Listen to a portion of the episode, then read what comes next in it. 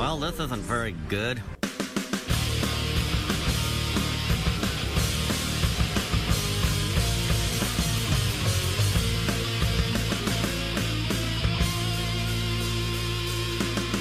It certainly does suck. Welcome back into Sucktastic Cinema, where if these movies try too hard or know what they are, endearment is the name of the game. I'm Steven, And I'm Matt. and I think we established last week that sometimes endearment isn't the name of the game. Sometimes Nope. it's just uniformity is the name of the game. Sure, exactly. Um, I think we've established that with a lot of these episodes. Yeah. However, that was last week. Which, if you listen to last week, thank you so much. Thank you. We we enjoyed the discussion with our sister Samantha.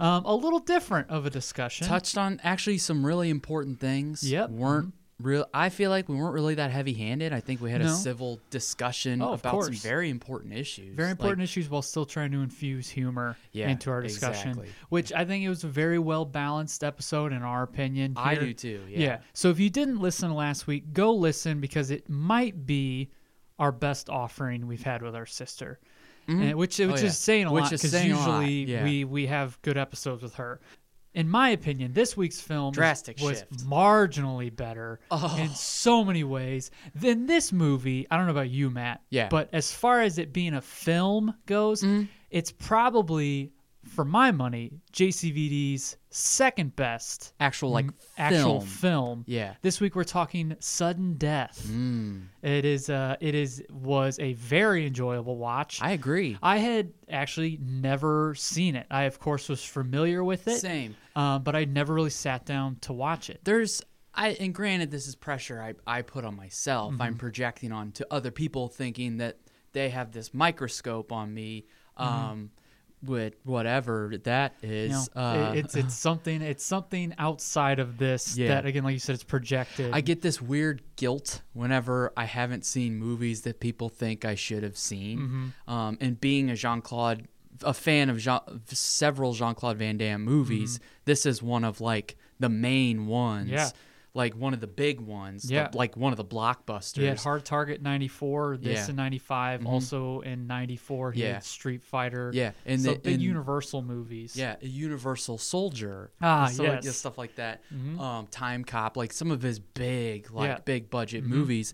Uh, I had never seen this one, and I uh, was I very much enjoyed it. Yeah, and we'll we'll talk about it. We're actually a little peek behind the curtain here. We're gonna be shooting from the hip on Yeah. this one. Um, usually we have some sort of format. Usually, if you've been listening to the show in the last year, which has almost been a year, Mm-hmm. Yeah. um, you know we have we kind of format the episode. Yeah. Um, in a way to where I just go over the synopsis Yeah. and Matt will throw in his comments. Yeah. Um, and, but if you listen to our Not JC even the synopsis. You you go through like Yeah, the I- movie. Yeah. and you inject your you you recap the movie humorously, and then Mm-hmm. Yeah. I jump in with stuff Yeah. like that. It's a bit more organized. Yeah. Um, but if you listen, we're gonna kind of go the route we did last year's Mm-hmm. JCVD January, and that's just kind of shoot, talk. just kind of talk, just talk about the movie. um, Talk amongst yourselves. talk amongst yourselves. We'll see how No it goes. So, kind of giving you that, just prefacing that, just in case. Yeah, give us um, the call. We'll have a talk. No big yeah, whoop. ex- exactly. just prefacing that, just in case uh, this is a weak entry, you know why. yes, Um, exactly. But before we get into that, Matt, why don't you let everyone know where they can find us and remind them that there's a new thing they can do on us for Spotify. Yes, uh, you can find us on Instagram. We are at Sucktastic Pod. You can also find us on Twitter at Sucktastic Cin. That's C-I-N for cinema. And if this is your first time here, we like to refer to our listeners as our sinners. So if this is your first time, welcome, sinner. Welcome. yes, and if you're a returning listener, welcome back, sinner. Welcome back. We love you.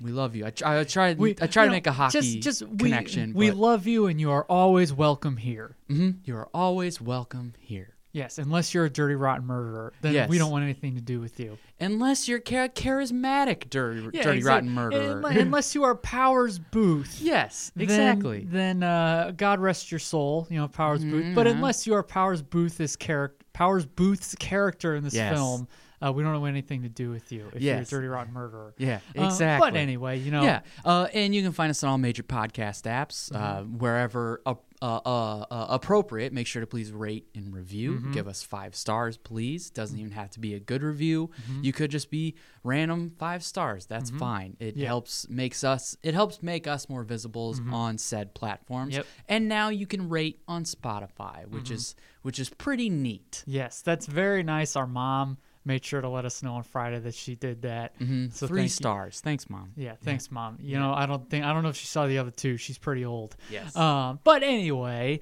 it's movie time.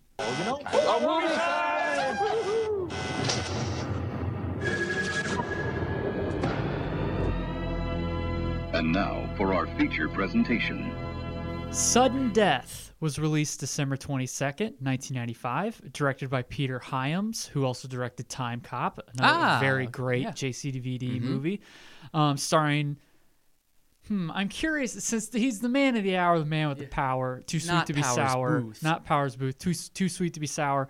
Um, this is a monumental day for JCVD in the history of sucktastic cinema. So I'm curious if I should just leave it for with fanfare at the end of this whole spiel. So I will. Okay. So of course we know Jean Claude is in this course, movie. Jean Claude Van Damme. Um, as Darren McCord, we will get back to the significance of his appearance in Mm-hmm. this one.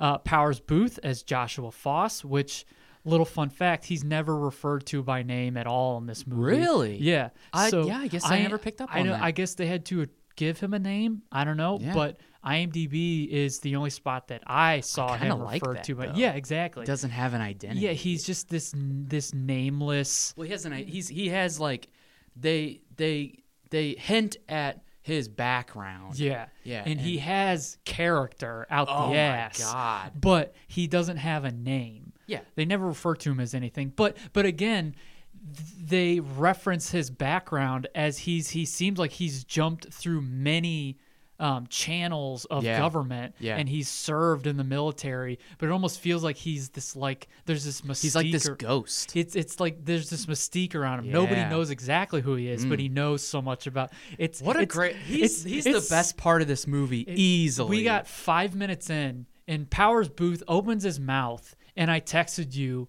and I was like, "Powers Boothe, chews the damn scene." literally everything he says. Mm-hmm. Not everything, but there were so many things where I was like, "Oh my god, he's Yeah. so good." He's so well, we'll get more into him Yeah. here because he he is yeah, because he is he's the he's the best character. Um, Raymond J. Barry as the vice president. Dorian Harewood as Hallmark, who he's he's another great character actor, voice actor. Oh, yeah. His voice sounded really familiar, and I was going through his IMDb credits, and like I was going through it as he was talking, Mm-hmm. and so I'm like, oh, he was in one of the more recent Spider-Man cartoons, Mm-hmm. but I was like, but that voice sounds. I was like, was he was he Tombstone? He's Tombstone. And I scrolled down, I was like, oh shit, he was Tombstone Yep, in in the nine in the or in the early '90s Spider-Man cartoon. Mm-hmm. Yeah, he, that's that's an underrated great voice. Is Dorian Harewood? Yeah. he's also like, so familiar. he's also Eight Ball and Yeah, uh, and Full Metal Jacket. Full Metal Jacket, Jacket. Um, uh, Ross Malinger as Tyler McCord, who's he's Tom Hanks' son, in Sleepless, in Seattle. Yeah. Didn't you ever see Fatal Attraction? No, you wouldn't let me. Why did it scare shit out of me? It scared shit out of every man in America. What a great movie. Oh yeah. Um, Whitney Wright is Emily McCord, which was it's funny because there's a um, pe- it, people say that this movie didn't perform well at Mm-hmm. the box office. It, it made 64 million on a 35 million dollar budget, so, So- it, made, it made a profit. Yeah. but maybe they didn't think it would perform as well. Right. So it's funny on IMDb. In the trivia section, it says Whitney because of poor box office performance. Whitney Wright, who who's a little girl, said d- d- didn't didn't make another acting appearance until 2006, and I'm like, how was she affected by the box office? Yeah, exactly. She's like, uh, she like takes her. Turns out she takes herself way too seriously. Yeah, exactly. Um, She's, mommy, I don't want to be in any more movies. Yeah, And she she doesn't talk like that. No. but she's all little girls talk like that. yeah, exactly. Uh, my daddy. Yeah. like so. She has that kind of typical delivery, but whatever. Yeah, you can kind of give it a pass Yeah, as a She kind of looks like uh she would play Martha, in, or not Martha, uh Margaret, Margaret and, in like a Dennis the Menace. Yeah, she does. TV show. Yeah. Oh, she Uh, does. No, I Oh, uh, see she, she she does does look Oh, like okay, that. yeah, yeah. Um, a little. We don't really. Um, every now and then we'll give credit to the composer. Um, Oh, yeah, every yeah. every now and then. However, we don't ever really showcase the composer. Mm-hmm. But I will say, this might be the first composer making his second appearance on Sucktastic Cinema. The great John Debney, John Debney, did the score, which is very much trying to sound like Michael Kamen's score from Die Hard. Here's the thing: this movie, I wouldn't say it's not. It's not a facsimile of No, Die Hard. it's isn't. it is extremely derivative. There's a lot of though. parallels. Yeah, and like- it's it's called and it's called like a rip off of Die Hard. Sure, but it they, they're taking that particular format, you Yeah. know, to which uh, to which you take the general, the overview, the general mm-hmm. format, and you can kind of twist that and, Yeah. and make it your own. And I Exactly. think this movie does Which it. is fun. If that, you're going to yeah. be derivative of anything, Die Hard. Die Hard Yeah. is a. I think that's a pretty damn That's- good thing to rip off. I will say, for my money, I- Rip off, I've quote, prob- unquote. yeah, and I think I've said this on the show before. Die Hard is my pick for the greatest action movie of all time. There's just there's so much, and here's the thing: it's not a bad quote unquote rip off of Die Hard. Yeah. because it hit when it, the the checkpoints it hits, it hits them pretty damn well. Mm-hmm. And this actually is one of the more cleverly written yeah, Jean Claude Van Damme movies. yeah. You can't. You got to go in with an understanding that the the bar is so high. Mm-hmm. So as long as you check the boxes and you do it competently, mm-hmm. which this movie does, Yeah. then you're probably you're you're gonna have it's gonna be enjoyable. Exactly. I think there's only an issue if you bungle it. Yeah, And there's exact- there are some things in here that weren't as tight as Die Hard. They Well, didn't yeah. thread things together was- as well as Die Hard. the whole time in like internally i was thinking there's just there's something missing Yeah. there's a certain like je ne sais quoi that, Exact- that isn't in, in- this in hon- in honor of the muscles in from honor of- Brussels. and lucky luc robitaille Yeah. who's in this movie that I popped so big. when we start speaking french to luc we'll, we'll get into the hockey Yeah, because we'll- I, I do have a gripe with the hockey the hockey, movie. yes. So I will. I feel like we're going to talk a lot more about the hockey. your eyes fucking lit up when i mentioned luc robitaille I, because I'm telling you, I, I love Luc Robitaille. I've been a Yeah. fan of Luc Robitaille since I was a kid. Yeah. From a scoring perspective, he is the greatest left wing to ever play in the NHL. Doesn't get hardly it's enough really, credit. For really some- only for- hockey people Yeah, like recognize for the some- greatness of Luc him, Robitaille. Marcel Dionne, people like Dino Ciccarelli. Yeah. These people have scored 600 Bernie plus Nicholls. goals. Bernie Nicholls. Bernie Nicholls scored 70 goals in a season. Yeah, which is nuts. Who's he's he's listen, there's a lot of name drops in this Mike movie, Gartner. but with Mike Gartner, people 600 700 goal scorers, Yeah. Lanny McDonald, Yeah. who, you know, he's 500 plus, you know, just the, the- one of the Yeah, Mm-hmm. greatest yeah. leaders in hockey. You know, these people exa- like you said, if if you're not a hockey person, you don't know these names, Yeah. which is understandable. There's Sure. there's a litany of football, you know, soccer players Yeah. who I don't know who the hell they are, but they're legends. Hockey is just yeah. Hockey is just it's a means to an end. It's a ba- it's the backdrop, and I like the way that they use Mm-hmm. the game threaded throughout the whole movie. Like it's, always on in the background. Again, it's clever. because it's. It's as we'll get into like the plot. It's Mm-hmm. it's it. It's supposed that's supposed to be like the edge of the seat, set the pace of the Yeah. movie, sort of thing. Mhm. And Us- that's- yeah. Go ahead. and then that's it's and again it's it's a you, you can say all you want derivative of Die Hard, Sure. but I mean it's it's an interesting take during a major sporting exactly. event. And you could, and like you said, you could have worse derivatives. Yeah, of Die Hard. exactly. This is this is a, a very well done movie. Yeah. Um, but John Debney, this is his, Mm-hmm. his second appearance.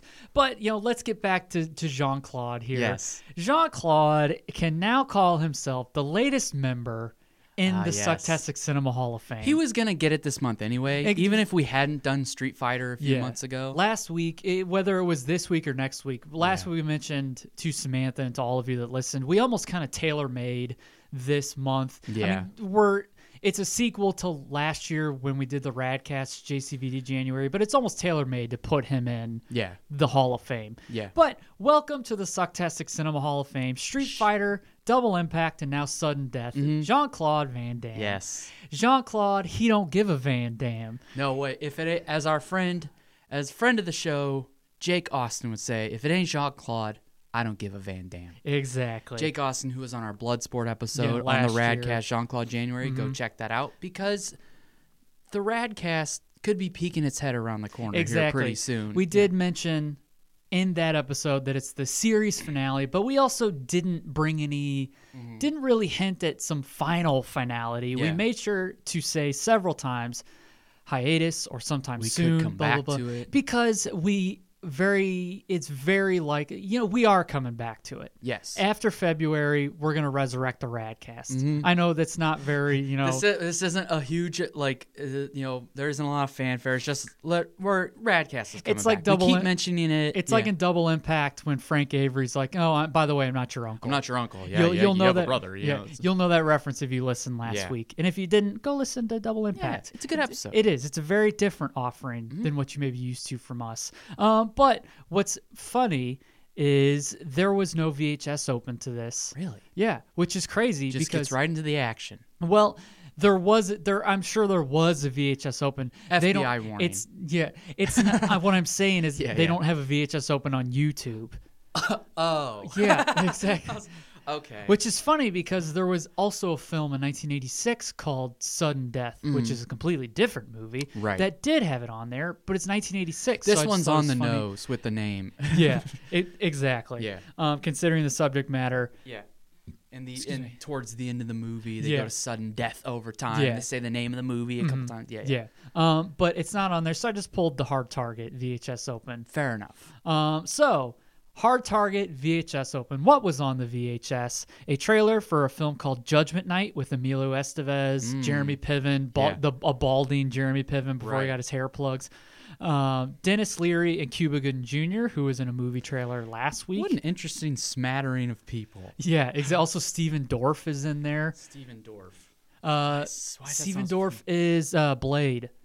Oh, he was in Blade. Yeah, yeah. Um, but yeah, he was in Blade. He wasn't Yeah, Blade. yeah. Wesley Snipes is Blade. Yeah, Wesley Dorff was Blade. Yeah, exactly. Dorf, Tim Conway, Tim Conway Dorff is from the Dorff, Carol Burnett yeah. show. Yeah, exactly. um, Dorff plays golf. yeah, exactly. Uh, it's a film about four friends going to see a boxing match, but to avoid a traffic jam, they take an exit that leads them into a dangerous part of town. It witnessing an execution-style murder by notorious joke thief Denis Leary. Holy shit! Is this movie a comedy? No, Oh my god! no. Um, it, it- but it doesn't look good. So Sounds funny. maybe it's because all the Dorf talk.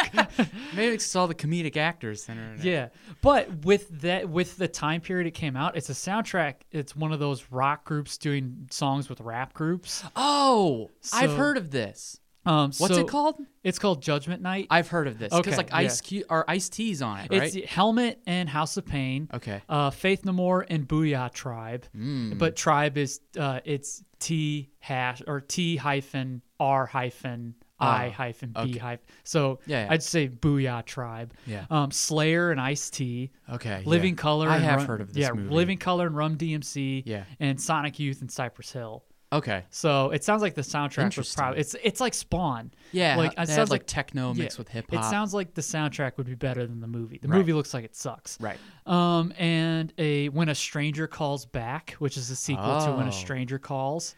Of all the things to have a sequel to, Yeah. I feel like that's like a that should be like a one and done sort Yeah. of thing. Whatever. Um, but those are the Remember only two. oh no! How about think? How about because Carol Kane is Oh, okay. or Carol Is she King? in it again? Carol King. Yeah. Carol- Carol, Carol- Kane. Carol Kane- Carol Kane. Carol Yeah, yeah. King is the singer. Yeah, exact. Tapestry. Yes. Um. Carol King is also in that movie. Yeah, exactly. When you're out on your own and a stranger calls off on your home. On your phone. yeah, you can rhyme home with phone. Yeah, yeah. ET phone home. Yeah. ET got it. Yeah. Um, but the story was actually um, E.T. was in an episode of Gilmore Girls. yeah, exactly. He he He, he was he's, he was he was he was from out of town. Yeah, they were all speaking so fast. He was moving his head. He's like, ah, ah. He made that noise like when Elliott shines a Yeah, flashlight. they're on and they're at they're at the diner and uh you know Luke sets down a coffee in front of E.T. sets down a coffee in front of Lorelai. Thank you, thank you, Thank you. thank yeah, thank you. The three three fingers Uh, yeah, reach out and grab the mug. Mm-hmm. Thank you. Yeah, exactly. I'd watch Gilmore Girls if E.T. were in it. I'm open to watching Gilmore Girls. I, now. I am too. Yeah. Um, maybe I don't know. I don't. I'll see Keep how I feel. Yeah, yeah. Um, See so after this episode. the story was actually by Karen Elise Baldwin, who this is how they got it made. She's the wife of Penguins owner Harold or Howard Oh, Baldwin. Huh. Yeah. So it, wa- it was Interesting. actually written. That makes a lot The of sense. screenplay was Yeah. by somebody else. Yeah. Um, I forgot the the guy's name. He actually did this. He actually wrote um, National Lampoon's um, Deadly Weapon. Uh, Loaded with- Weapon? Loaded weapon. Yeah, Yeah, yeah. yeah, yeah. With, lo- loaded weapon. Emilio Emilio Estevez and Estevez, Danny Tim Glover. Curry, Danny. Danny or, Glover's no, no. Samuel Jackson. Samuel L. Jackson. Yeah, Um, yeah. It's actually it's Jon Lovitz. It's an incredibly silly film, um, but it's actually funny. We mentioned Emilio Estevez. Yeah. Emilio Estevez was in Judgment Night. That and that's why I thought Judgment Night was was a comedy. So I was like, oh, Emilio Estevez. I immediately thought of like Loaded, Loaded Weapon. Weapon. yeah. Um, but that's how this movie got made, and essentially Okay. the movie is Jean Claude Van Damme plays a firefighter Yeah. who two years prior Yeah, the to movie the story opens up. um acts wasn't able to save a little girl in a Yeah, house fire which yeah. that's a that's a i got That's traumatizing. that was a pretty like well done scene i got goosebumps when i There saw There were a that. few things in here where I'm like, "Ugh, wow, yeah that's like that's that. crazy Ugh." like Yeah. Mm-hmm. that's really dark um and tense Yeah. uh but essentially he has this trauma Yeah. so it's to be believed he was taken off of he, it's kind of mentioned he was taken off Yeah. the line of duty taken off the force and for two years he's been doing something involving think like it a safety inspector. it- or it's something, like yeah. that because it leads to him being made the honorary fire marshal or like the fire Yeah, yeah. To oversee and and to inspect things at the Stanley Cup. Yeah. which it's also to be believed he's been doing this throughout the whole playoffs or the finals. Right, right, right. Um, because he knows everybody. Yeah. and he has two kids. And he, he's he has an estranged wife, and Yeah. um, we see very little of the kid's kind of stepdad. Who, Yeah. they they take time to make him seem like a nice guy, but then Yeah. like they don't they, we don't go back to it. it's it's a trope that's used in a lot of movies, Yeah. Mm-hmm. like you know, like uh, like Liar Liar. So it's just just the relationship dynamic of uh, you know, kid. You've got the the dad who is now is divorced with his wife, and Mm-hmm. the wife is kind of like. You know she's remarried and the stepdad is is in, but then the dad shows up and stuff like that. And, Mm-hmm. Yeah. and the wife's like, "Wh- like what are you doing here? He's like, well, I'm here to see. You know, kind of Yeah. the contentious. Yeah. and then then like the stepdad is like trying to be cool with them and then it's it's you know it, it's it's in a lot of movies that yeah. kind of thing Um, but the, they it's except in a lot of movies they kind of harken back to that in some yeah way. they don't do they, that They don't do anything here. yeah the stepdad is trying to win the favor of the kids Yeah. stuff like that that that's that's not a story point yeah. at all But essentially, uh, Jean Claude Van Damme plays Darren McCord, and he takes Yeah. his kids. He treats his son's birthday is the day after the events of the movie, Right. Um, but he treats them to. They got Game Seven tickets to the Stanley Cup. Finals, um, which will again, when we talk more about the hockey stuff, we'll we'll say.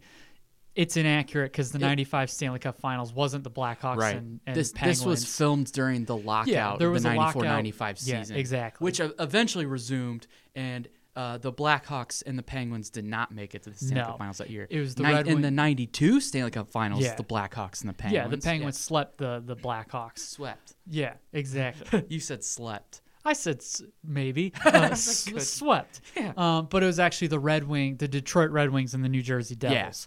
Um, but this was also released later in the '95 season, so the Stanley Cup Finals had already happened. Right. Um, again, they kind of Doesn't just it- you know if if they're if if the pe- the owner of the Penguins' wife comes up with this idea for a story to take place, Yeah. and it it wasn't the Mellon Dome Yeah. yet, uh, or at that time, but Yeah. to take place in Pittsburgh. I mean, might Yeah. as well just have it with the Penguins in the Stanley There Cup was Finals. there was a there was enough real penguin stuff in there. yeah, Like there were like actual player names. Mm-hmm. Um, Robitaille was really the only Penguins player. Yeah. But there were actual like player jerseys and names, Yeah. Mm-hmm. and like same with the Blackhawks, and it was at the arena. So so there was enough accuracy there yeah. to who This- cares? It's not. Yeah. It's not like in Miracle to where like you can't like anything anachronistically like accurate like Right. needs to be like we need to make sure stuff's Right. accurate. This is just a movie. The biggest draw is Darren McCord is supposed to be this skittish, you know, fireman who Yeah. you know He's got PTSD. He's got PTSD, and and we're kind of led to believe because of the events at the beginning of the movie. And then we get a two year later, two Mm-hmm. Yeah. years later title card, and then we see the next time we see him, he's picking up his kids, um, and then a, the event of the story as a whole is he is like John McClane. He's kind of a one man. He has to be this one man quote unquote Yeah. army against this group of terrorists slash thieves who. The big thing is the vice president is coming to Game Seven. Yeah, yeah. But they take the vice president hostage, Hostage. and they have hostages in Eventually, this box. McCord's daughter they take Yeah. hostage. Um, and Powers Boothe's character, who isn't referred to by name, Yeah, so we're just gonna call him Powers Boothe. Yeah. Powers Boothe one had him and his crew holding everybody hostage. He has them scattered throughout the building. Yeah. Uh, uh, want billions of dollars sent to several offshore offshore bank accounts. Um, which is very reminiscent of kind of what Hans Yeah. Gruber wants to do. And Powers Boothe, the I think the the performance is so good because Powers Boothe is really good. He, I mean, he, His- he's he's made a career off being a great character Yeah. actor. He's Curly Bill and Tombstone. Yeah, his dialogue is really good. It Mm-hmm. almost everything he says, I'm like, God, that's that's just like that's like out of the out of the over the top villain playbook, Mm-hmm. like it cartoonish villain play. And there were several points to where because like his character too is very like well spoken, Charismatic, charismatic, slick. educated, Yeah. slick, you know, stuff like that. And so that's where I could see like the Han. It's very good because. It's very reminiscent of Hans Gruber Yeah, and, his speech patterns. stuff like nothing actually, nothing shakes him. Like visibly No. shakes him throughout Uh-uh. the movie. The only time we see that is at the end, because I mean, of course, if you see when he dies. If if you're listening if you're listening to this, you more than likely have seen the movie. I Yeah. mean, spoiler alert: Darren pops in. yeah, the of bad movie. guy dies. Yeah. Spoiler like, alert. Yeah. So he freaks out when he's about to die, and the only time we see him kind of shaken is when he like when Darren shows up to save all the hostages. He kind of we see him slip out the door. Like, oh, yeah. Um, but the movie is Powers Boothe's crew wants all this money um, sent to this these offshore bank accounts. Mm-hmm. Yeah. The catch is he pops in in the middle of the first period and Yeah. he gives these the the the stipulation Yeah. of this has to be done by the end of each period. Yeah, a third of it has to be done by the end of the first period because this is billions of dollars. A third of it has to be transferred by the end of the 1st or I kill one person. Because at this point, it's the VP, it's like the mayor, all this. It's a The bunch of owner, people, the owner, it's a bunch of people in this skybox, exactly, and they're all like freaking out and stuff like that. And uh, which he's playing up, like Oh, of it's course. just like he's just being a smart ass, and it's just and a third of it has to be transferred by the end of the first period, or one person dies. A third of it has to be transferred by the Ano- end, another another third of it, of yeah. it has to be transferred by the end of the second, or two people die, and another third has to be transferred by the end of the third period, or everybody dies. He detonates these Yeah. these C4 explosive He's got bombs. ten bombs spread out across the arena. Yeah. and it becomes like a cat and mouse. Like he's like uh, the uh, uh, JCVD is running around trying to undo all these bombs, and Yeah. it plays into a really cool. Like he he throws out. He's like, "Here's the game. Like, Yeah. if, if I find all of your bombs before the end of the game, like mm-hmm. you lose. If if I don't, I lose. You know, kind of thing. Yeah, you can kill me in front of everybody Yeah. here. Yeah, and it's it, it's a, that's a different that's a cool It's, angle. it's a different take. And Powers Boothe has the detonator, and he's like, "Let's see how many you've you've un. You know, let's see how many you got in fire, man." Like at Yeah. the end, and he's like, mm-hmm. he's okay, one, and he's like going through each bomb. He's like, "Nope, got that, got Yeah. that," and then he's like, "But that's at the end." and, and, yeah. and of course, um, the first half of the movie Mm-hmm. essentially is building up the tension, Right. show, showing who this because we actually don't see Jean Claude Van Damme. He's not peppered through like the the last hour hour Yeah. to fifty minutes.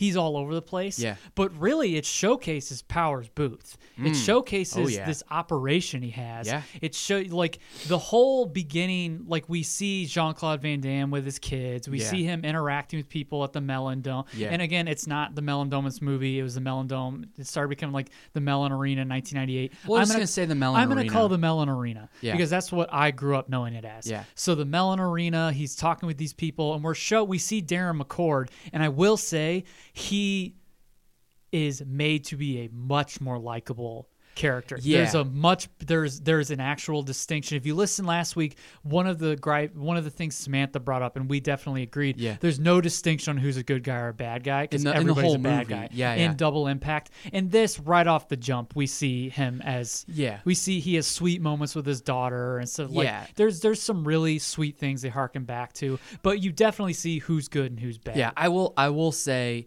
how I said at the beginning there was just something missing from this that Die Hard had that this Mm-hmm. Yeah. doesn't, and I think Bruce Willis in Die Hard, like his performance, he's he's a better actor than Jean Claude Van Damme. Yeah. Even though this is still a pretty good, you know, comparatively, this is a good performance from Jean Claude Mm-hmm. yeah, Van Damme. it, it is. It's just there's a lot that's delivered. I say kind of comparatively to other JCVD, bro- not comparatively to Bruce. there's a lot yeah. that there's a lot of things that Jean Claude Van Damme he he delivers with like the gravitas you're supposed to have Yeah, yeah. as like an action star.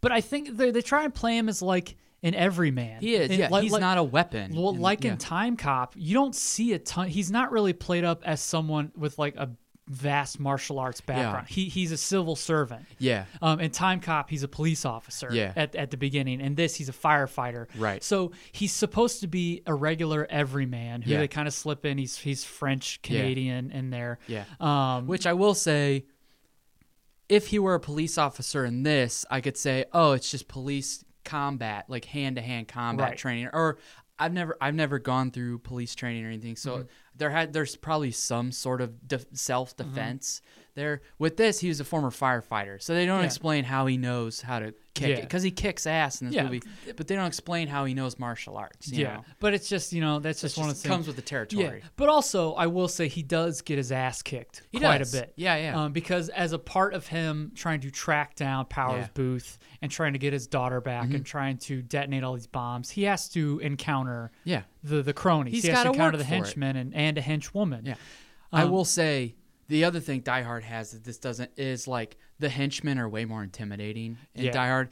The the henchmen in this everything the bad guys start off just fucking ruthless. Yeah. Just They just they shoot everybody. Yeah, and that's where the intimidation comes in. But then there are things, excuse me, that unfold as the movie because i'm Like he's got a he's fighting the Penguins mascot, Iceberg, Yeah. yeah. and then and then he takes the place of the starting goalie. Yeah. there are there are things that take the edge off. Yeah. Well, the thing is, um, it's funny because when he fights the mascot, because essentially at the beginning of the movie it's established it, there's there's there's a lot of I'll get back to the mascot yeah. part. There's a lot of the foreshadowing that's kind of like if you if you know these movies or have seen enough of these movies, you can tell what photo what the foreshadowing will be. Yeah. Like why does his son just randomly have a water gun? They it'll, do. It'll they show do, up. They do pay off a lot of things Oh, that they set up. You know, his daughter has this stamp book, Yeah. and she she throughout the movie she stamps several people, and it's Yeah. it's an it's a nice it's a cutesy little thing. yeah, but it guy at always the front's like, I'm never washing this hand. yeah again," it you know, always sort it always gives a tight shot of her stamping Yeah, somebody. yeah. So uh, so later on when she stamps Powers Boothe's character On accident. on accident, Yeah. um, we see that pays off later. Because when he tries to escape, and then he ends up looking like Robert Wagner, RJ. Yeah, he's, Uh. which I think I'm gonna dress up like Powers Boothe at the end of this movie for Halloween. just like, cause, just, with the angel, just with yeah, the penguins nice jacket. brown toupee with a brown fake mustache and a penguins jacket. Yeah, like uh, like well, they they give a quick shot of him and at first glance. I was like, so he's he's uh, so he's disguised as Robert Wagner, yeah, exactly. RJ. RJ. that is not that does not constitute as a second appearance for Robert Wagner. No, it doesn't. Uh huh. Um, but that so that shows up, and then again there are there are several foreshadowy things Yeah. that I give credit for. Even I mean, whether or not you think it's cornball or corny, how they just serve up some foreshadowing or Yeah. serve up plot devices. If you go back to it, I think you just. I think that's that's you. I applaud that enough. Yeah, So yeah. whether or not you kind of serve it up, just as long Oh, as you yeah. go back to it. And like and like the announcers, like when the begin the game begins and everything is is getting set. You know, the the cool thing is this movie goes back and forth between cutting back to the hockey mm-hmm. game and then cutting Yeah. back to like you know whether Jean Claude walking through the arena trying to find the mm-hmm. bombs or like fighting henchmen or like mm-hmm. Powers Boothe like just being a you know just a great character. It it cuts back and forth and then they're they're watching the game in the box or when Jean Claude goes to like uh, uh, like uh, an executive suite or whatever. He's like drawing up a map of the arena, trying to decide decipher where the bombs are. The game's on in the background because the game is the timer. Yeah, Yeah. and and that that's a really that was really well done. Like we, I mean, we mentioned the way they thread things together. Yeah. Like that was really well like executed. And also, it, when you watch it as a viewer, there's that there's kind of the twofold dramatic irony of Yeah. you watch it as a viewer, and then also like. I guess not twofold because it's just dramatic irony Yeah. anyway. You're watching it as a viewer, you know that there's this intense situation, but Mm-hmm. you see the people at the game don't realize it. They just think Yeah, they're yeah. at a regular hockey yeah, game. yeah, and uh, that yeah yeah that's a bit that that kind of adds to a bit of tension there because you, you put yourself in their position. Yeah. Um, but I will say, and th- that's actually I'm glad you brought that up because that's what I was getting at uh, with like the setup and payoff stuff like that. They they actually do a pretty good job of that in this movie. Was at the beginning the announcer's like, "It is deafening in here. I can't even hear myself think." Like yeah, that kind like of thing. it's like it is it is packed. With everybody's Yeah. packed in here. You couldn't even you I you couldn't even get in here like brand. Oh shit! Uh, I put it. I actually wrote it down because they actually they say a couple things Yeah. that are supposed to like it answers your question of like how does nobody because like there are like many m-i-n-i like small bombs that go off Mm-hmm. in like the parking lot and there there's uh, you know one of the henchmen has has an rpg in rpg RPG. It's a rocket propelled grenade Yes. he blows up a, a helicopter Yeah. he blows up the that he blows up the, the screen at the front entrance Yeah. uh, like the uh, what do you call it like the the uh, the uh, the the big the big the big Tron out in front of the arena board. that Yeah, lets yeah. you know what's going on. Yeah, Uh, exactly. he blows nobody, and in my head, I'm like, nobody is aware of what's going on. I'm like, oh, they did say at the beginning. The announcer said it is deafening Yeah, there. like- I'm like, but also like no one's getting up to like go to the bathroom. Nobody's Yeah. like walking the the the concourse. Like nobody, like nobody, like e- literally everyone is in their seat in the game. Like, yeah, which there's if, no if you if you've ever been or- to a hockey game, Yeah. one of the and that's unrealistic because it also it's one of the more frustrating things of being Yeah. in a hockey game is like you're not supposed to get up until the end of the period or stoppage of play. Yeah, yeah. People don't listen. It happens It's not even, like, supposed it- to. yeah, It's like- it's just they it's a would like- courtesy, yeah, yeah. But people get up all the Yeah. time during the game to get a beer, to get food, Yeah. to get whatever the hell. Yeah, yeah. Um, I just I, I wrote down the Yeah. quote. It was like even if you were packing heat, you couldn't get Yeah, in here. Yeah, they did. They do have, and like when Jean Claude is, is talking to his son, they're at the game, and he's like, "Both of you stay in your seat," because he still has a he still has a job to do. Yeah. Mm-hmm. Like he's got to go around and, make, and check the safety of the Yeah. Mm-hmm. arena and stuff like that. And uh, he's like, "Make sure you stay in your seat." Like, and he's telling his son, like, "Stay in your seat, even if the even if the whole building is crashing down around you. Yeah. don't move." Yeah, because because the son was being a dick to his sister, Yeah. and like he sprayed her with with the uh, with the water gun. Because I mean, she's because um because he was making fun of her, and then uh, he was kind of like poking at her, saying like, like, "Daddy's a firefighter." It's like, and he's like, Dad's not a firefighter. He's probably changing another light bulb. He's not. He's Yeah. too scared to be a firefighter. Yeah, which I was like, why is it? Because at the beginning, the dad, the son's like, Dad, hey, Dad, you know, like, Mm-hmm. oh, we're going to the Penguins game. Yeah, tomorrow's my birthday, shit like that. And now all of a sudden, the son thinks his dad's a loser. That's the thing. It's like it's just you kind of there's some things you're like they kind of to put in Yeah, yeah. for plot convenience Yeah. to Oh, try and yeah. for again for to get from point A to point B somehow because because she says like she's like I hate you and he sprays her and it causes her Yeah. to spill her drink and she runs off that to the she to bathroom. go to the bathroom, gets Yeah. kidnapped by the Penguins mascot. Um, which I'm a sucker for a mascot, like just moving around and That's- doing anything. So I yeah I was gonna uh, come back to that. So the movie actually they the I think it was the screenwriter wanted it to be a comedy. Okay. It was either the screenwriter or the, or the That director. makes They wanted it to sense. be like a parody comedy, and that was actually him fighting the mascot. Is actually like Part of when it was a comedy? It's the only thing that stayed in. really? Yeah. So That is- or, or it's it's the only concept. So it's not like they made it a parody comedy and then they you Yeah. know turn on their heels. It's the only concept that stayed in. Oh. So that's that's funny that that happened. So I don't e- not even Jean Claude Van Even Damme. killing the mascots what stayed in. Uh, I'm sure they would have done it in a more done it in a pretty gruesome I'm, I'm way. sure they would have done it in like a a, uh, a naked gun Yeah, style yeah. way. I would have loved like to fall have- down an elevator shaft. I would or have something. loved to have seen a naked gun style Yeah, yeah. movie like that. He, The maybe he thing- looks down the elevator shaft. He's like, hmm, he shoots, he scores. yeah, you know, they, kind of thing. They yeah. actually remade this with Michael Jai, the great Michael Jai White. Oh, really? Um, yeah. and it's at Oh, at yeah, a- the great it's a- Michael it's Jai at White, a yeah. it's at a basketball game. Okay. It got terrible reviews. Right. I watched the trailer and I was like, I love you, Michael Jai White, but this Yeah. looks this looks like shit. They do a lot of.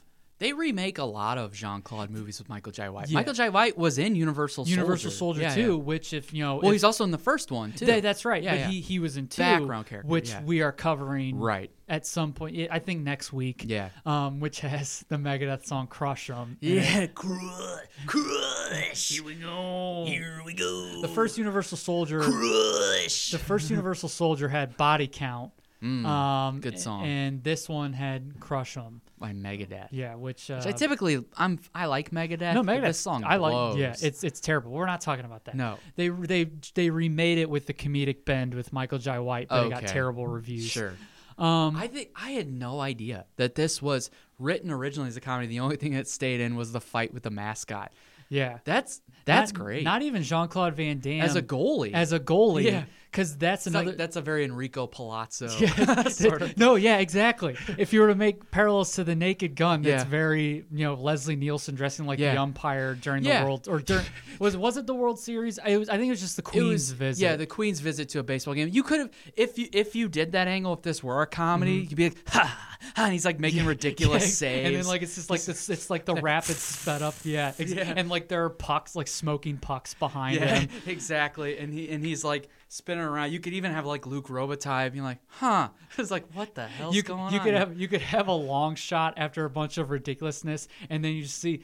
Ha! And he's, he's skating up. Yeah, he's that's he skates past Yeah. the blue line. He like Yeah. he skates the center ice. yeah, and then, the announcer's like, what? It's like in Friday. Damn, yeah. like that kind of thing. Except, like you you have I you know this isn't Sure. like this isn't PC here but you have like the it's two it's the actual Penguins announcers Yeah, yeah. which is cool as if you watched hockey videos growing up Yeah. you recognize the Penguin he shoots he scores Yeah, yeah, Like, yeah. it's It's it's, the the, actual actual- Penguins yeah, yeah. announcer you have like that happen and you have them about to say something then you see tapping on their shoulders and it's like it's not Ice Cube and Chris Yeah, Tucker yeah. two people like that and they're just like damn Yeah, exactly. like that Yeah. um, but like it That would see, be hilarious That's a way you can make it a parody. Yeah. Um, but yet, as we said, there's there there is actually a part to where because it's kind of hinted. I- yeah. it's hinted because him and his son Darren and his son visit the locker room, which Yeah. is where we see the legend Luc Robitaille. Then they speak French they speak to each French other. to each That's other. what made and you pop. I popped huge Yeah. I was like, "Whoa!" Yeah. Because like he was because he's he's in French. JC, JCVD. He's like, "How are you going to do tonight?" And Luc Robitaille's like, "We're gonna fuck him up," like in and French. his son's like, what did he say? He's like, oh, they say they're going to do well. yeah. Um. So I mean, also like. JCVD is very likable in this movie. Yeah. Like his so, like his his delivery because he's supposed to be an everyman. Yeah, yeah. And he plays the everyman very Yeah. well in this. Yeah, and when they're in the locker room as well, they approach the goalie. I think the goalie's name was Brian Tolliver. Brad Tolliver, Brad Tolliver. Brian Tolliver. Tolliver. It's he's an analog for Tom Barrasso. Yeah, yeah. Oh, saved by Barrasso. Saved by Barrasso. Um, same announcer. Yeah, Um, exactly. What a save by Tom Barrasso.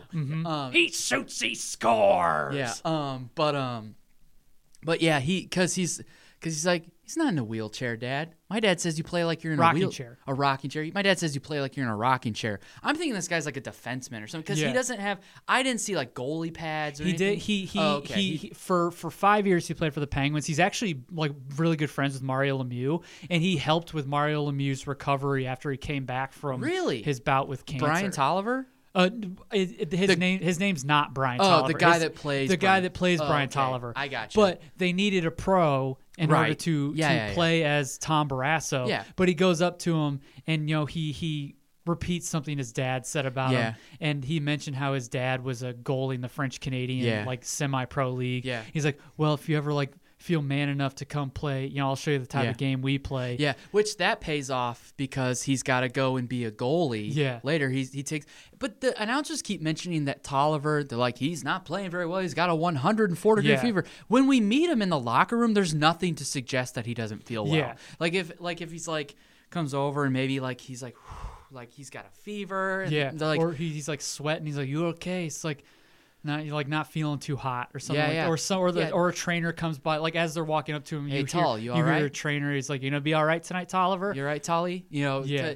yeah, because instead of like a, a like a back and forth between him, like, oh well, you think you're a hot shot or whatever sort Mm-hmm. Yeah. Mm-hmm. of thing. Yeah, hit, pl- play him like he's not feeling well. Yeah. because in the game, it's like, wait, he's not fit. He seemed fine before. yeah. I mean, know? he's played through you know two Yeah. and a half periods. Yeah, because then later he's got he leaves the game because he doesn't feel well, Mm-hmm. and that's how Jean Claude eventually sneaks into the locker room because he's trying to escape some goons. Yeah, Because yeah. at this point, I, I, I think to talk about the rest of it, we have to talk about the character of Hallmark. Yeah, yeah, Of yeah. Matthew Yes, of Hallmark, course, who at the beginning we see is supposed to be the head of the Secret Service, Yeah. Mm-hmm. making sure everything's up to snuff. Um, and he's he's a good character as well. Yeah. like Dorian Harewood, like is is very good in And this plus, movie. I can't I cannot stress enough how cool his voice sounds. It's amazing. Yeah. Um, but he's he's very good.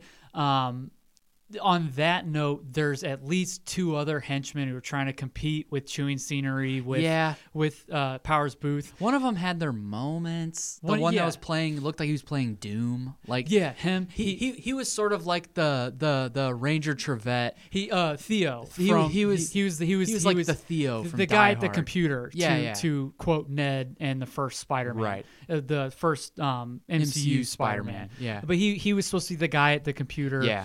Who he had his moments there was kind of a, a slimy like dude who like who kills Yeah. an elderly woman who ends up being the wife of the, Yeah. like the head chef we see earlier in the movie I will say at, at the first like 15 minutes you're like what's going on? Who are Yeah, these people? Which I yeah. like if they throw you right into a story and then Right. as long as they answer questions later on. That's it. Which which is not what Double Impact did. No. Or not Double Impact. Yeah, Double last Impact, week, yeah. Double Impact. But with with I think of Double Team with the, he did with, with, with, Dennis the, the guy who kills the old lady at the Yeah. beginning. Um, he has his moments chewing scenery, which I mean I applaud. They were enjoyable. Sure. He was entertaining. Yeah. He's the one with the rocket launcher later.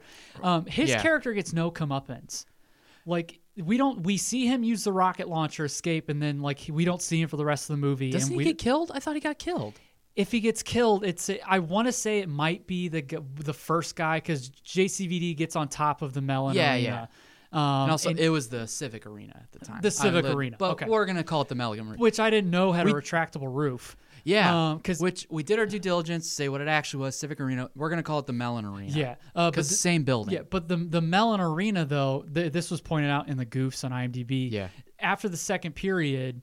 Or before the second period, it's the roof is open to show fireworks. And Oh, they, they- yeah. they said with because the Stanley Cup Finals takes place during the beginning of the summertime Yeah. into the summertime into June. Yeah. they were like they wouldn't have done that because it would have softened the ice. Yeah, it's true. Uh, I, I will say they do, they they do a fairly good job of like Jean Claude at least does a, like little things Mm-hmm. that sort of trigger PTSD. A little bit. So like the like the and this was probably more so because he was um he was trying to figure out how to undetonate. What's the term for that? Like- Disarm. disarm. Like disarm a bomb. Which Which and they're like C four bombs with like Yeah. these uh with these the, with the, the detonators. Yeah. on my detonators. Yeah, and so he's like in the middle of cutting a wire, cutting the wires for for a bomb, and when he cuts it, there is a bit of an explosion. He like flinches, but it's fireworks. but it's fireworks. That could just be he he thinks it's an explosion, then- like one of the bombs. And then there's a, a moment where he's detonating the bombs. I'm gonna get back to Matthew Hallmark. Yeah, yeah. So Matthew Hallmark is built up for the first 45 minutes. You think he's gonna be the Al Powell. Mm-hmm. Yeah. Uh, you like he he's he's he's a hard ass. Yeah. He's not really likable, but you you like him. Yeah. Because Dorian Harewood's he's doing like a great. mix of Al and Dwayne T. Robinson. Yeah. yeah. Um, but you you see JCVD gets on the horn with them. Yeah. He's talking with them, giving them information, much like the Al Powell, Yeah. much like the Dwayne T. Robinson. Yeah. So we see him going in, and up to this point too, there's like these kind of in, these intense these tense moments where like he th- like Matthew Hallmark thinks that. Uh, Powers Boothe is bluffing, but then Yeah, he yeah. detonates three explosions Yeah, in the parking lot. yeah. And like JCVD's pissed off because he thinks you're half. That's for half-assing your job. Yeah, yeah. Uh, like he thinks they're half-assing everything because he punched because he punched him. yeah, because he punches because Matthew Hallmark ends up in the building. Yeah. as like JCVD's like cornered by one of the henchmen. Yeah. Um, because and this was cool, and I'll actually I'll circle back to this. Matthew But Hallmark bails him out. He, he bails him out. We think they're gonna yeah. we think they're gonna team up, but it just shows mm, um, he's a part of Powers Boothe's gang. Yeah, uh, which was people. a pretty Which- big swerve. Yeah, I was like, I was like, oh god damn it. I Yeah. like, why? Because I like looked at my phone to get some like IMDb trivia, Mm-hmm. and I looked up and I'm like, "Whoa, yeah, what? I was like, Well, all right." I was like, come on, man. "Yeah, they're in cahoots with one yeah, another." because I because I was afraid Hallmark was gonna die, and I'd be Yeah. like upset because I like that guy. Yeah. Now I'm just like, I was upset because I was like, oh, now he's in the pocket of Powers Boothe. Yeah. It it and as the movie goes on, it's revealed that Powers Boothe was a former member of the Secret Service Mm-hmm. Yeah. or like or like the some government agency, something. He like he, the counterfeit. yeah um, he- yeah ch- the yeah. counterfeit of like the FBI or Uh-huh. something like that. He's he's he's he's been on the inside. Yeah. He's not just he's not like Hans Gruber in that he I am an exceptional thief. He's not just this ra- Yeah. Mm-hmm. this random group of people. Like he has all this intel. Yeah, but that, that's where it goes back to how you said he's he was like a ghost, almost like Yeah. touching on all these different like areas of government, being a part of all of it, almost Yeah. to just to this is the the this is like the payoff for him, no pun intended, that he's accrued all this knowledge. Mm-hmm. Yeah. and now here's the payoff, this Yeah. big, this huge heist. Yeah. Um, but I, I mentioned Harewood, uh, or uh, I mentioned Hallmark, Dorian Harewood, Yeah, Matthew yeah. Hallmark. I mentioned that because I can't remember why I mentioned uh, putting a pen in that. But what I will say, and this is something I wish they would have done, Mm-hmm. shown more of, is I like the idea of Darren McCord using ingenuity. Yes, Because so he's very he's he was very Home Alone. Kevin McAllister there- in this movie, yeah. but only like twice, and one Yeah. of the times just was kind of inexplicable. So the first time is he we he's established contact with the outside. Yeah. Uh, now his daughter's been kidnapped. He just wants to get his daughter Yeah. back, and of course he wants to detonate the bombs. Now he knows what's going on, um, and you know Powers Boothe knows who he is, so he finds himself in kind of a a lower part of the building. Mm-hmm. Yeah. Um, and he sees a fire extinguisher, and he sees a he sees like a part of like a sharpened part of a tool. Yeah, yeah. And he, he sees this this tubing and he sees Yeah, yeah. the these the these metal bars. Yeah. And he cuts the metal bar, cuts the tubing, puts the bar in the tubing. Uh, he connects it to Yeah. the fire extinguisher. Makes his own puts- dart gun. He makes his own dart gun. So when he's cornered by somebody, he shoots a dart at him. Yeah, he like he him. like flips a switch because he's got a mm-hmm. fire a small Yeah. fire extinguisher hooked to his his Yeah. belt, and like he like flicks a switch and like shoots a dart right. Yeah, and I was like, "That's cool." And then- but we don't see that really the rest of the movie until the end, where he creates this like his own like explosive. Bomb. well, he he uses his son's uh, super soaker okay, to make so a fireball. That's right. That's right. Because Yeah. we see him earlier. He takes lighter fluid from the executive office. That the only because they've cut the power line, Yeah, the yeah. phone lines, and the only part, the only phone he can get a hold of is like Yeah. a cordless phone Yeah. in like the executive office. Yeah. So and he sees there's lighter fluid. So yeah, when Hallmark corners him in the boiler room and it Yeah. looks like he's about to kill him, he uses his son's super soaker And a lighter, and a yeah. lighter to to burn Yeah. him. And I was like, that's cool. Yeah, because Hallmark's like, "What are you gonna do? Drown me or something, or like he's, get he's me like, wet or something ex- like that?" He's like, drown me. He's like, not exactly. Yeah, and he right- burns him. right when he takes out the super soaker, immediately I was like, "Fireball!" Yeah. I was like, I was like, he's he's gonna shoot him with a fireball. Mm-hmm. Make, he makes a he's gonna makeshift flamethrower. Yeah, exactly. Um, but uh, and then there's like three instances. So I, I guess that's fine enough. One Yeah. thing I will say, um, if you're gonna introduce something like PTSD as Yeah. a character flaw, quote Yeah. unquote. You, they didn't visit it enough. They didn't make it apparent enough, They and also they don't. I think the f- movie, you have the the two years prior to the events. You have um like you fade out from Darren accidentally, you know, Yeah. not being able to save this little girl. Right. Um, and then you fade out, and two years later, and then you show, like, you show him at a desk, or you show Yeah. him doing something in the fire department, and this is where you see, you know, exposition given of like him being given the task of being the fire marshal at game seven yeah. and that's where Exactly. his that's where his his his chief gives him the tickets Yeah. and you know you mentioned more about him getting you know maybe you know maybe you know if, if hey darren i know i said whenever you're ready but if you feel comfortable enough here we'd have you back on the force Yeah, exactly. and then And you, then- you establish that and then we see it because the, the next time we see jean-claude van damme is like two years later stuff building up to the pulls game up to their Yeah. stepdad's house. yeah, and then you see him pulling up to his kid's step, Yeah. his his mom, their mom and stepdad's Yeah, yeah. house, and his son's playing hockey, and his stepdad's uh, commentating, and that's a Yeah. nice moment. And we see that that's the next time we see him. You can still have that, but I almost want like a scene in between, Yeah.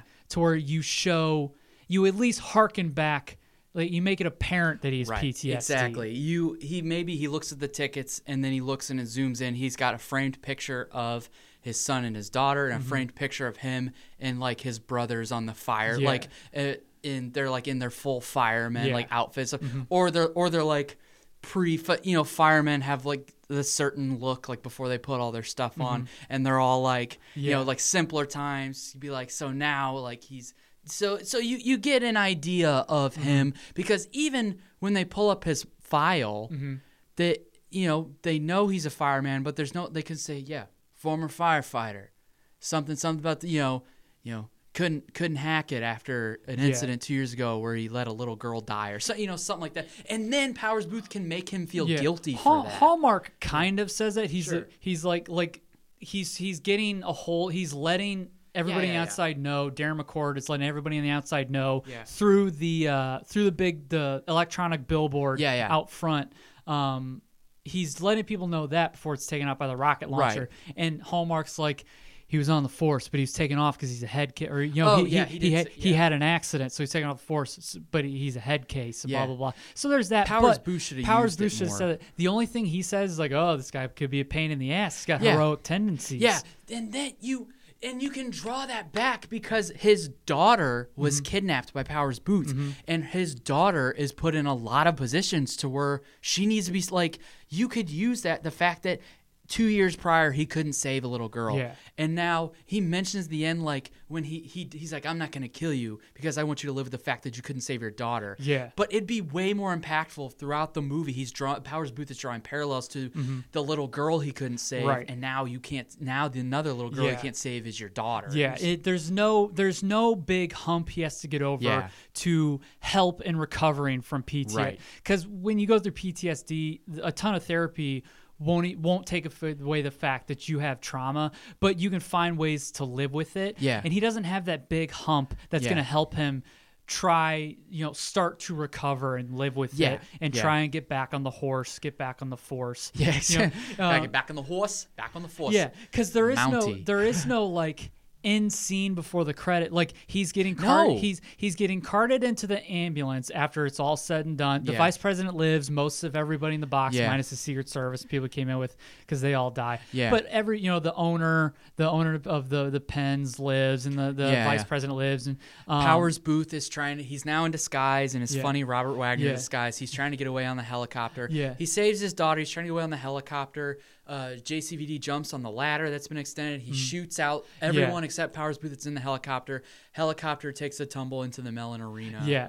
because because previously Jean Claude Van Damme was on the roof. He opened up the retractable Yeah. roof and he caused one of the henchmen to fall on top of the scoreboard, which caused because the game goes into sudden death because the great Luc Robitaille scores with like five point five seconds left Yeah, in yeah. the third period to Yeah. tie the game. Yeah, that's the point of tension too, because like the music is building Yeah. and like it's switching back to each person. That's like the.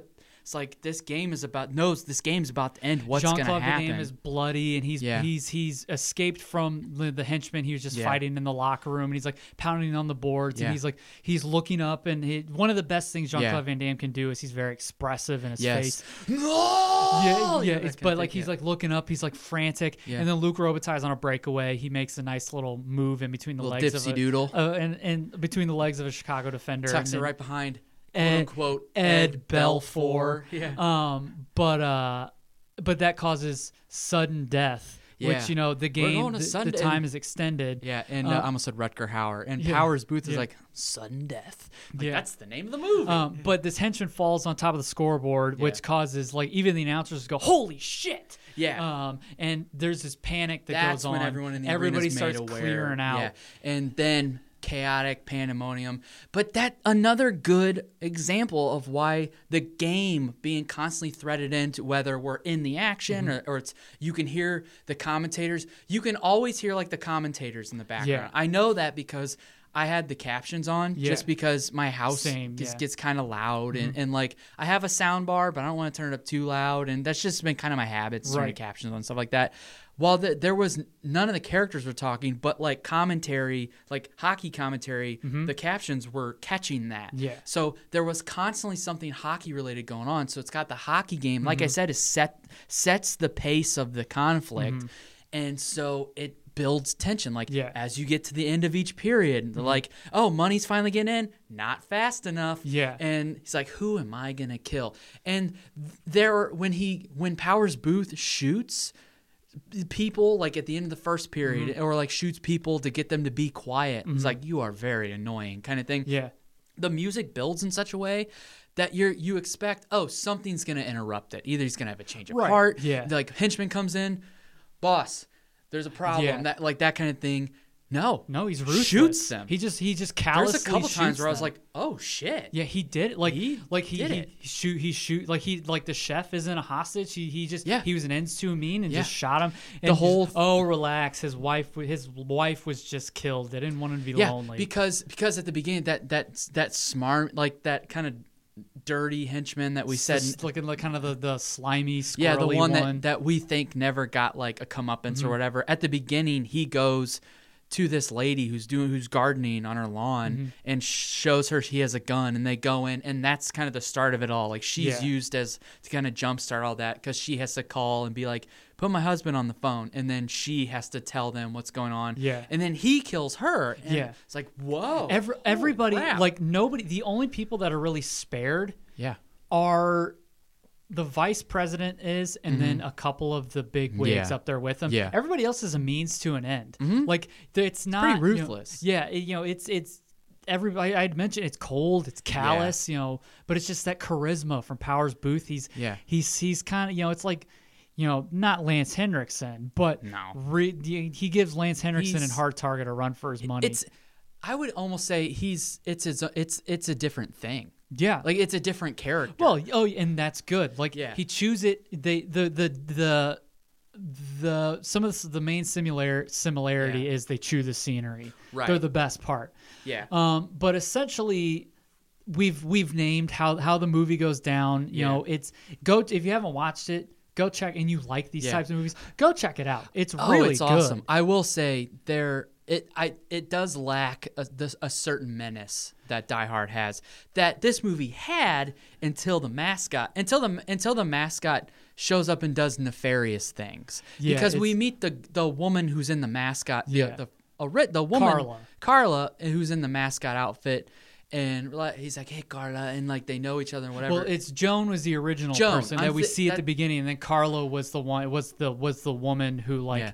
Kidnapped play, his daughter. a play on Carl from Die Hard. Ah, yes. I Go will tell say Carl too. his brother's dead. Min- minus, and again, not even Powers Boothe, Yeah. but minus Carla.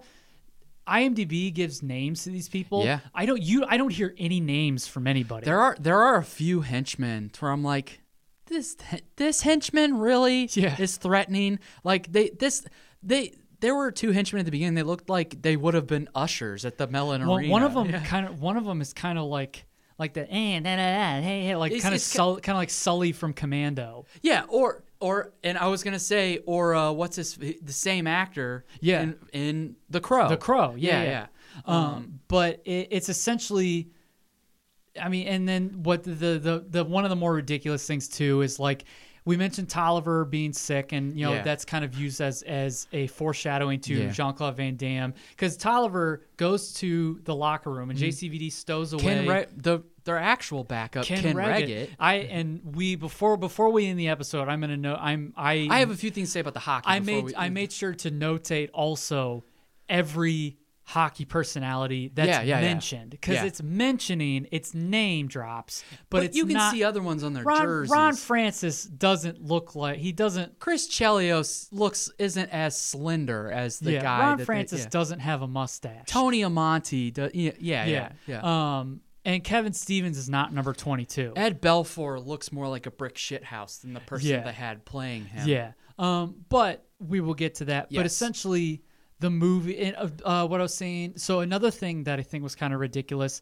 is Tolliver is hooked up to an oxygen tank. Yeah, yeah. because he's recovering in, in the, the the locker room and he's in he's in his full goalie garb, yeah. of course, minus the the mask on.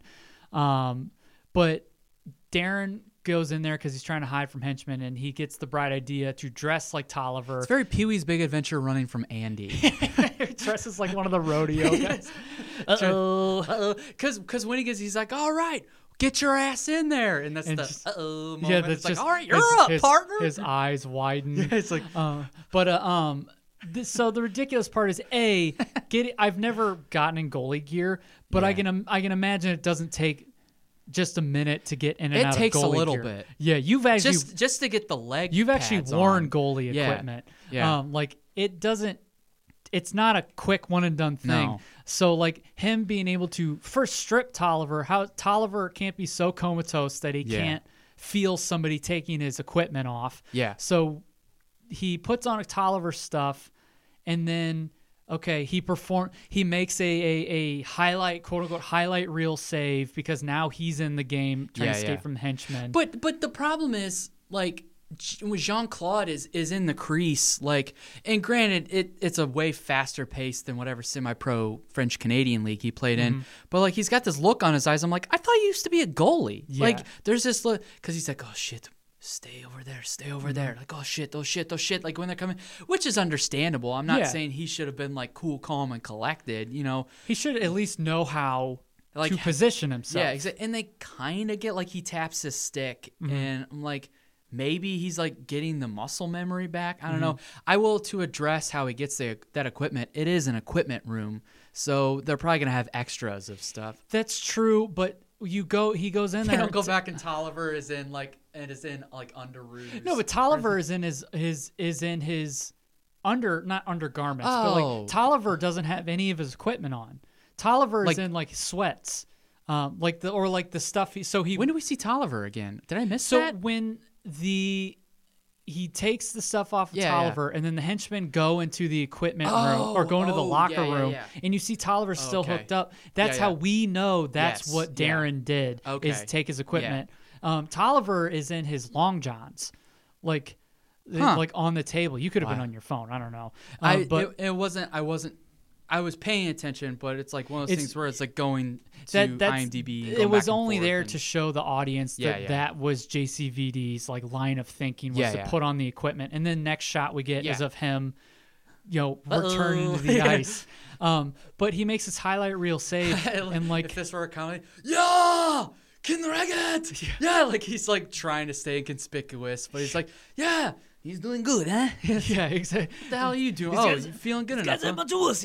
yeah, he's, he's like, mm, uh, really kicking ass today, boys. It's like really trying to get people off And the scent. people like, like, oh, Tolliver, get your ass back in there. um, Uh-oh. but, but like he, but he, guys are a bunch of wussies, eh? but he, he makes it was just from This which- comedy is way better. which is from uh, Nacho Libre, Nacho Libre. Um, but uh, he makes this big save and like it goes silent. nice save. It yeah, it, but it's kind of like if you it's could, kind of an unnecessary you movement. you could have made that save standing. He stacks the pads and goes and does a glove save. Yeah. It's like eh, it looks cool, but if this like doing actual hockey analysis, you were really out of position if you had to do that much for kind of. It's the same thing if an outfielder has lit. All you have to do is just run up a couple steps and Yeah. catch the ball. You know, And they standing. go and But it's like they intentionally dive, yeah. slow down and dive to make Yeah. the catch. It's what kind of a catch! It's like, well, you actually could have made that. you, could have made that catch routinely. running.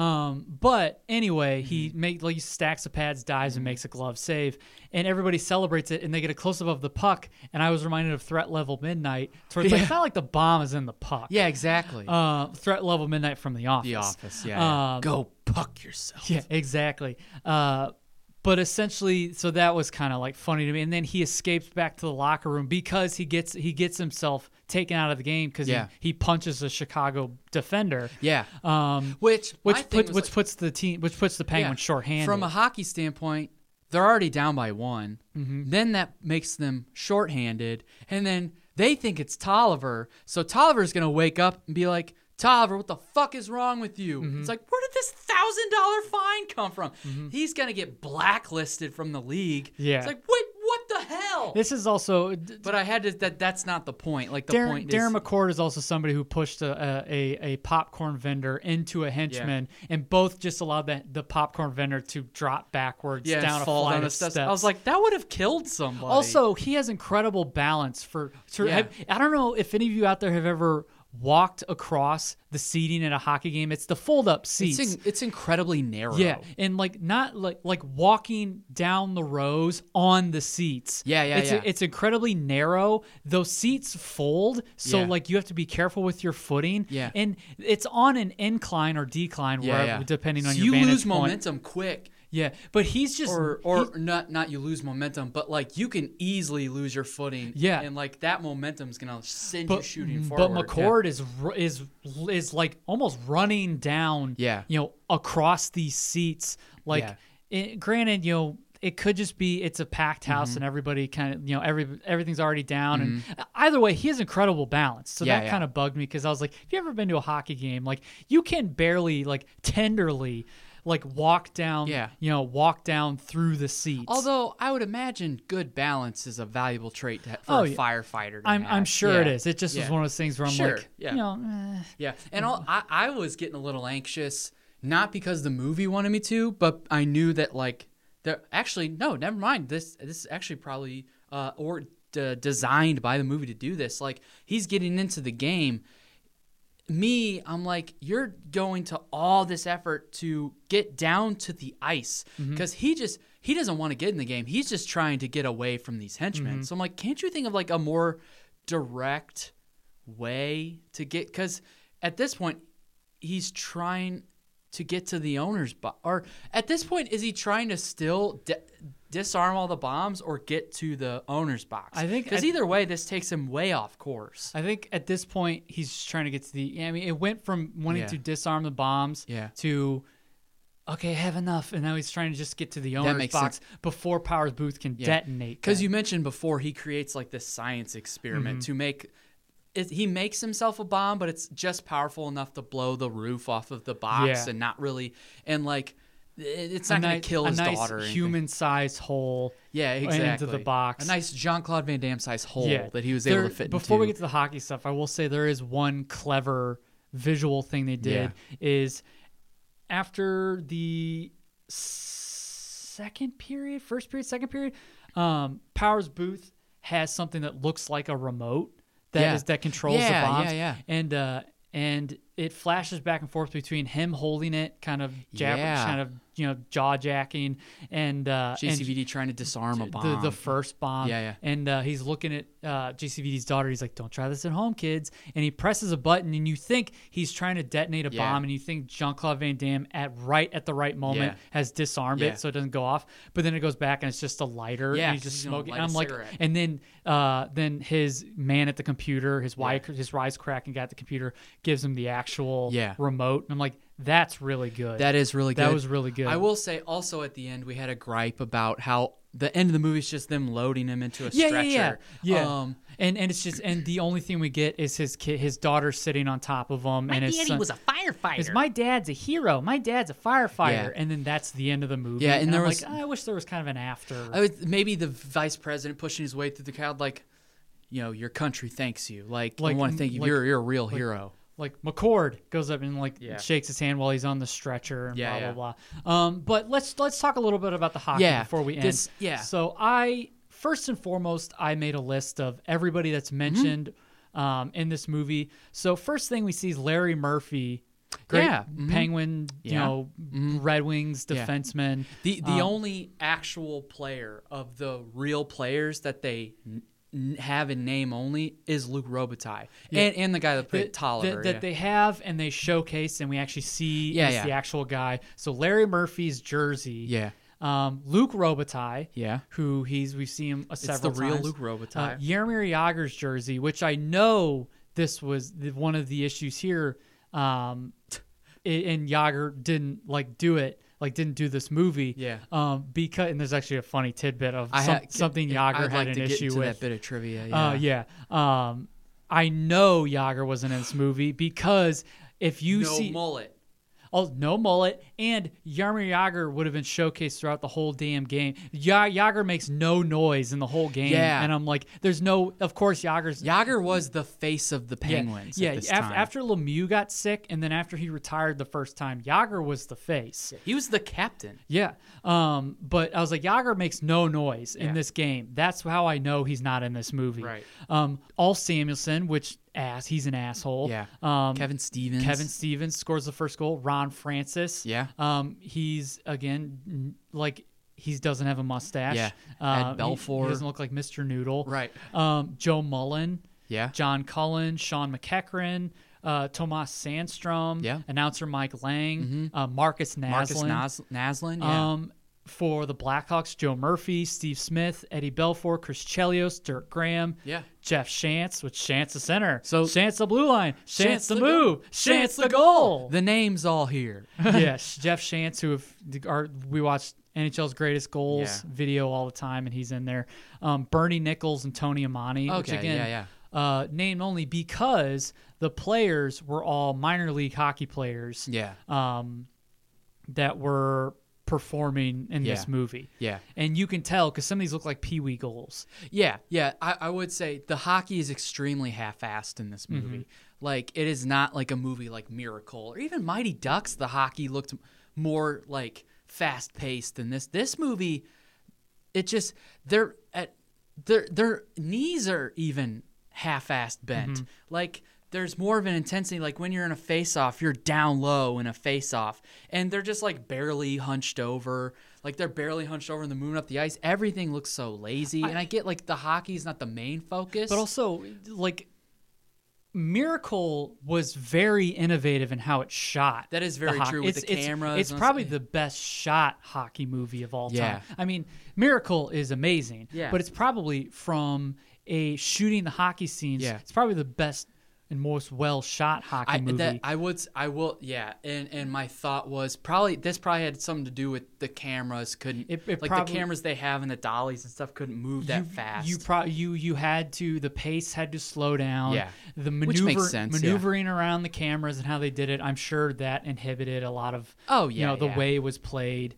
Um but yeah, it that was just, a gripe I had though. Yeah, the but- hockey was really lazy in yeah, this movie. but there was enough as a 90s hockey fan to enjoy the names. the names um but also like it's not it's funny that in a movie about a trying to keep bombs from going off at the seventh game of the Stanley Cup, the hockey isn't like the main character. yeah, yeah. yeah. Which is which is fine. Yeah. Uh, the f- before we uh, end this episode, Jaromir Jagr, who we mentioned, he he was upset because Not not with his representation Yeah. or somebody who played him looking he was like a he was pipsqueak. hit the fact that hit him on the person playing him. They chose to put him Jagr. Mm-hmm. Jagr was on the ice for three goals that the Blackhawks Mm-hmm. scored, and the real Jaromir Jagr was irritated at that because he said that that would put his plus minus at minus three. Right. Plus minus is a hockey stat. Basically, judge your it. it if you're on the ice and your team scores, everyone gets a plus one. Mm-hmm. And then, but if someone you get scored against, you get a minus one. And then it's it's like cornhole, and that things cancel each Mm-hmm. you, other You out. more yeah. than likely, if you have a high plus minus, Yeah. you more than you show more than likely how your effectiveness as a Yeah, player is it- because more than likely you were in on a play that scored a it goal. demonstrates how effective you are as a Yeah. player. Yeah, Bobby exactly. Bobby Orr, the the man who innovated Yeah. the offensive defenseman position, has the record for highest Yeah. minus because he's a legend and, and I- he was in on so many plays. Yeah, and I don't know how much it. I'm not too terribly familiar with newer baseball sabermetrics.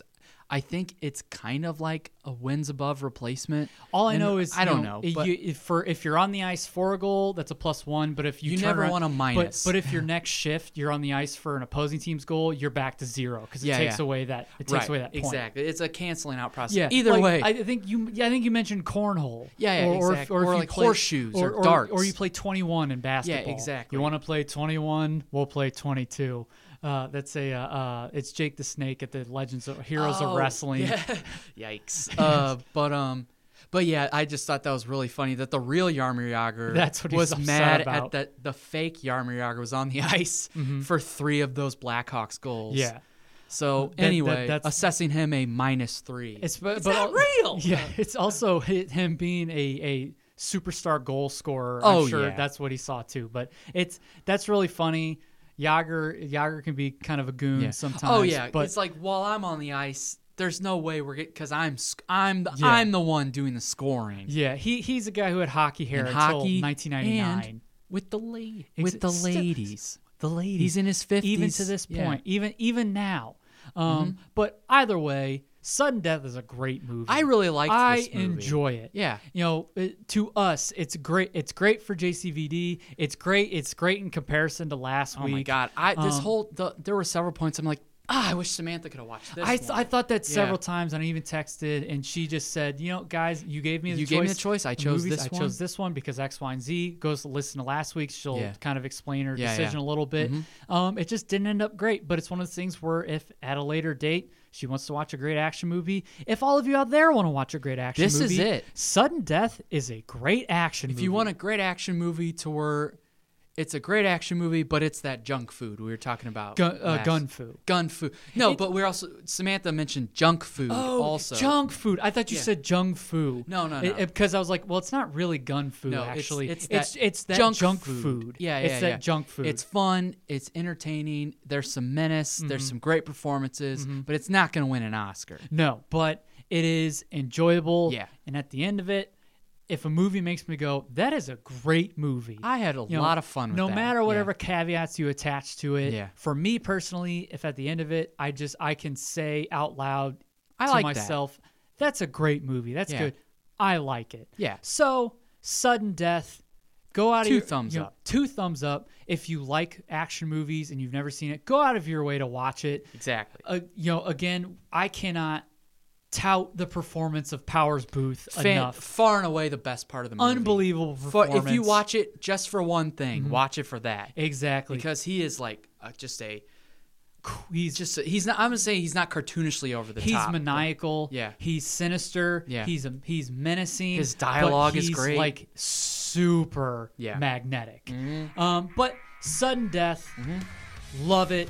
Great. great movie. Go out of your way to watch it. drastic, drastic Mm-hmm. change of pace from last year. Yes. Uh, week two of Jean Claude January. I'd say this is in the plus category. I would also say that. Exactly. Yeah. So I'd say shoots he scores. Thank you for listening. And until the next time. The house lights are up. The film's off the reel. You don't have to go home, but you can't stay here. We'll see you next time.